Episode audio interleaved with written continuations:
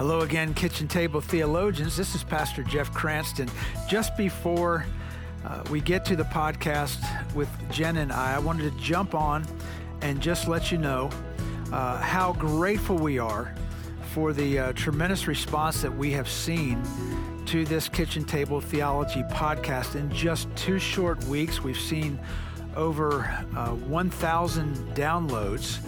And we are so gratified by that and, and trust and hope that you are being helped by this. We love doing it, really enjoy doing it. And I just wanted to jump on before we go to today's podcast and say thank you. Thanks for your support. Thanks for listening. Thanks for sharing about kitchen table theology with others.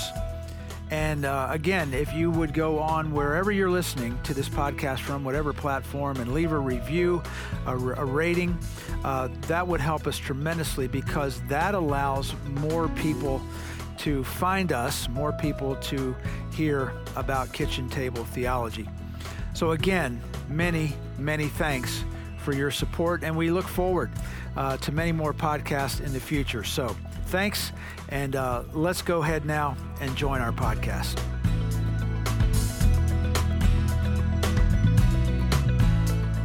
Welcome to the Kitchen Table Theology Podcast, where Pastor Jeff Cranston, along with our host, Jen Denton, will discuss biblical theology in an understandable way. You'll discover how to apply biblical truth to your life. Thanks for joining us at the table. Let's get started. Well, hello, friends, and welcome back to Kitchen Table Theology. In previous weeks, and you know what? I'll stop right there because depending on when you're listening to this podcast, it could be currently where we are in the world. And right now, we are dealing with all this COVID 19 stuff. Maybe you're listening into the future and you already know how everything's going to turn out perfectly. Fine, yes. great, and we're all out of quarantine.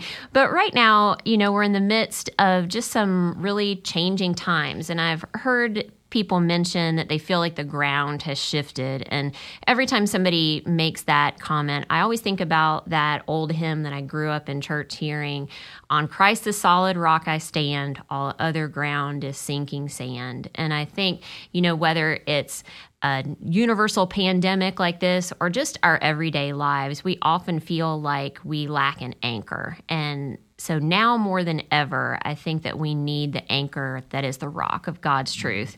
And that's why we want to do this. That's why we welcome you today to come to Kitchen Table Theology.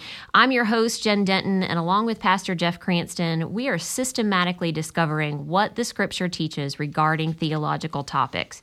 Our goal is to put those theological cookies on the bottom shelf where we can all reach them. And we seek to do this in a way that's very applicable to the lives we live because the real power of theology theology is not only knowing it, but applying it. So, Jeff, we're going to jump into an interesting topic today. It's the topic of inerrancy in the Bible. And I'm really careful that I don't have error when I'm saying the word inerrancy. We are proving today the errancy of humans because this is our third, third attempt at a podcast. We have messed the first two up. Uh, well, let's begin by defining the word inerrancy. It's a word we don't hear very often. You probably don't use it in normal conversation. As a matter of fact, I'm sure you don't. Uh, Wayne Grudem, who is a theologian who wrote a huge book called Systematic Theology, he defines inerrancy like this.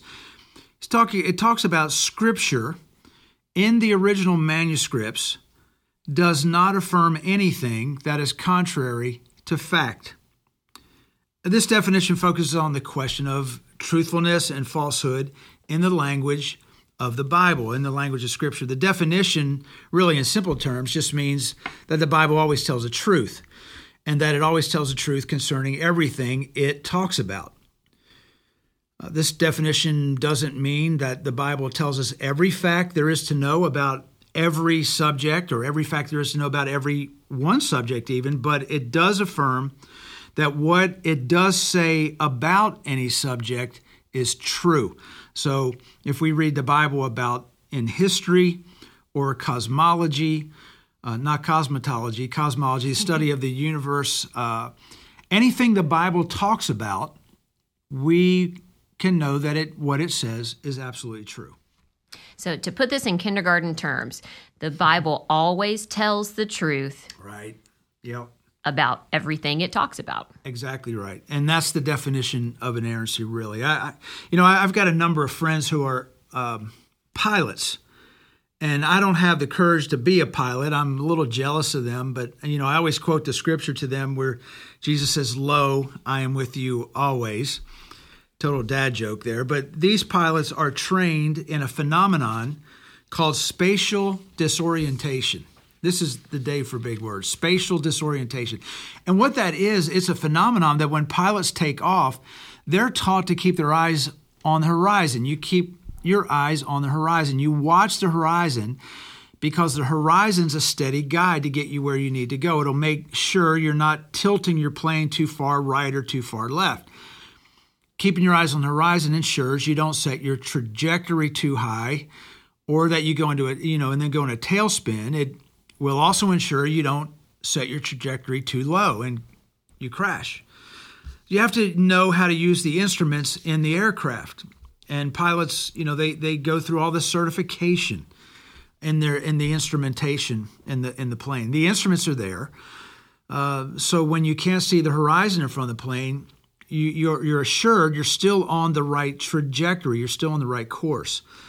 So what can happen if you're piloting a pl- piloting a plane is during blackout conditions or whiteout conditions or in a storm that has set in? Pilots will tell you it's one of the most um, disorienting times of their life because they generally do not know up from down or left from right. They they could not tell you if the plane is pointed straight up in the air or straight down to the ground. It just it feels the same.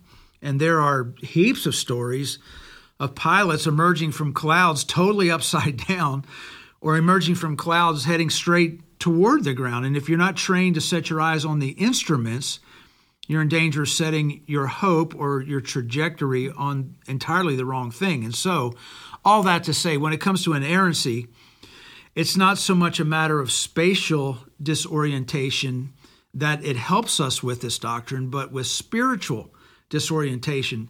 I mean, think about it, Jen. We've got to have something to count on, something we can trust in, something we can hold fast to.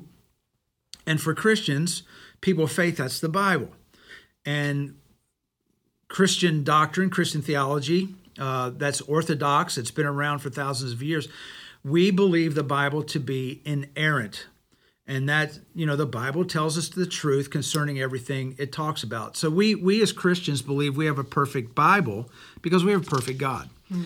and we believe we have a perfectly trustworthy bible because we have a perfectly trustworthy god you know, as you were just talking, it reminds me of that C.S. Lewis quote that says, I believe in Christianity as I believe in the sun, mm-hmm. not because I can see it, but because I see everything else by right, it. Right. And I love that. So, when we're talking about the inerrancy of the Bible, because it is divinely inspired, which we've spoken about in previous podcasts, I, I believe it was our 2nd mm-hmm. podcast, it's perfectly accurate and without error in any and every way and that we can trust the scripture when it describes God's character, the historical events it relates to, and when it touches on nature and science and the universe and creation, on spiritual matters, and dare I say it, even predictions for the future? Oh, absolutely, exactly right. So let's consider what the Bible says about inerrancy for, for a moment. Uh, Psalm 18, verse 30 tells us, As for God, his way is perfect, the word of the Lord is flawless. That's a great word, flawless. That means that if the Bible were to contain errors, that would mean that either Bible is isn't God's word or that God isn't perfect. Inerrancy says that what the Bible tells us is true. Uh, Hebrews chapter 6 tells us that it's impossible for God to lie. So that, that tells us about God's character. He can't lie, it's not in his nature to lie. Therefore, God would not implant error or allow error into his word, which we already know from, like you said, a previous podcast. The word of God has been revealed by him, inspired by him, illumined by him, and the word is also uh, the Word of God is also infallible, which we looked at, I think, on the last podcast. Mm-hmm. And I think we touched on this in the last podcast as well. But this idea of infallibility in error is because it is an absolute term, it's something that people always want to poke holes in. And it always makes me think about that scripture in First Peter that is really convicting to me that that charges us to always be prepared to give a reason for the hope that we have. And the Bible is attacked. And so as those attacks come to light and kind of get put in front of us from you know friends or acquaintances how do we respond to the so-called inconsistencies or perceived errors that are in the scripture yeah, that's a great verse out of First Peter there to always be prepared to give an answer or a reason. The Greek word is apologia, mm. which uh, is also translated to a defense for it. So you know, it's it's so true. Um, Jen, people have been seeking to undermine the authority of the Bible ever since it was written. I mean, for centuries, and some people accuse the Bible of being riddled with contradictions even though time after time and century after century, Bible scholars repeatedly defend the consistency of God's word, others, you know, they they attempt to identify historical errors in the Bible and you know often to find out later that historical and archaeological discoveries have vindicated the Bible. I had a great college professor uh, just just loved him when he he told us one time in class when he was attending seminary at Princeton he would often be ridiculed by his fellow seminarians because it was more of a, liberal leaning uh, seminary, ridiculed for his belief in the, the doctrine of inerrancy. And his classmates, he said, I'd be walking across the campus, and some of my seminary classmates would yell out, you know, across the, the, the green there, hey, hey, Al, have you found the Hittites yet? Burn. I mean, yeah, burn. oh wow, they, they nailed it. I mean, what kind of nerds are just yelling that out in college? I, you know, or, or seminary. I bet they were a lot of fun at parties. Have you found the Hittites yet? Well, during those years he was in seminary, nothing was known about the Hittite people. And if you read in the Old Testament, you, the, the Hittites keep popping up, you know. Well, there was no evidence for the Hittites outside the Bible. Uh, so, therefore, many believe the Bible writers had created this entire civilization. Well, guess what? Some years later, archaeology uncovered vast stores of knowledge regarding the Hittites. They existed around 1600 BC. They were a big civilization. We know who they were, we know uh, their language, how they spoke, we know where they lived, how they lived, we know what their military was like. You know, I like what uh, Anglican Bishop William Hare said back in 1899. He was speaking at a convocation and he said this All the ages down, some men have superciliously declared, what, what this is word day. I don't know what to tell you. Superciliously declared. Superciliously. Well, here's the main point. The people have been saying, let's just say it like that.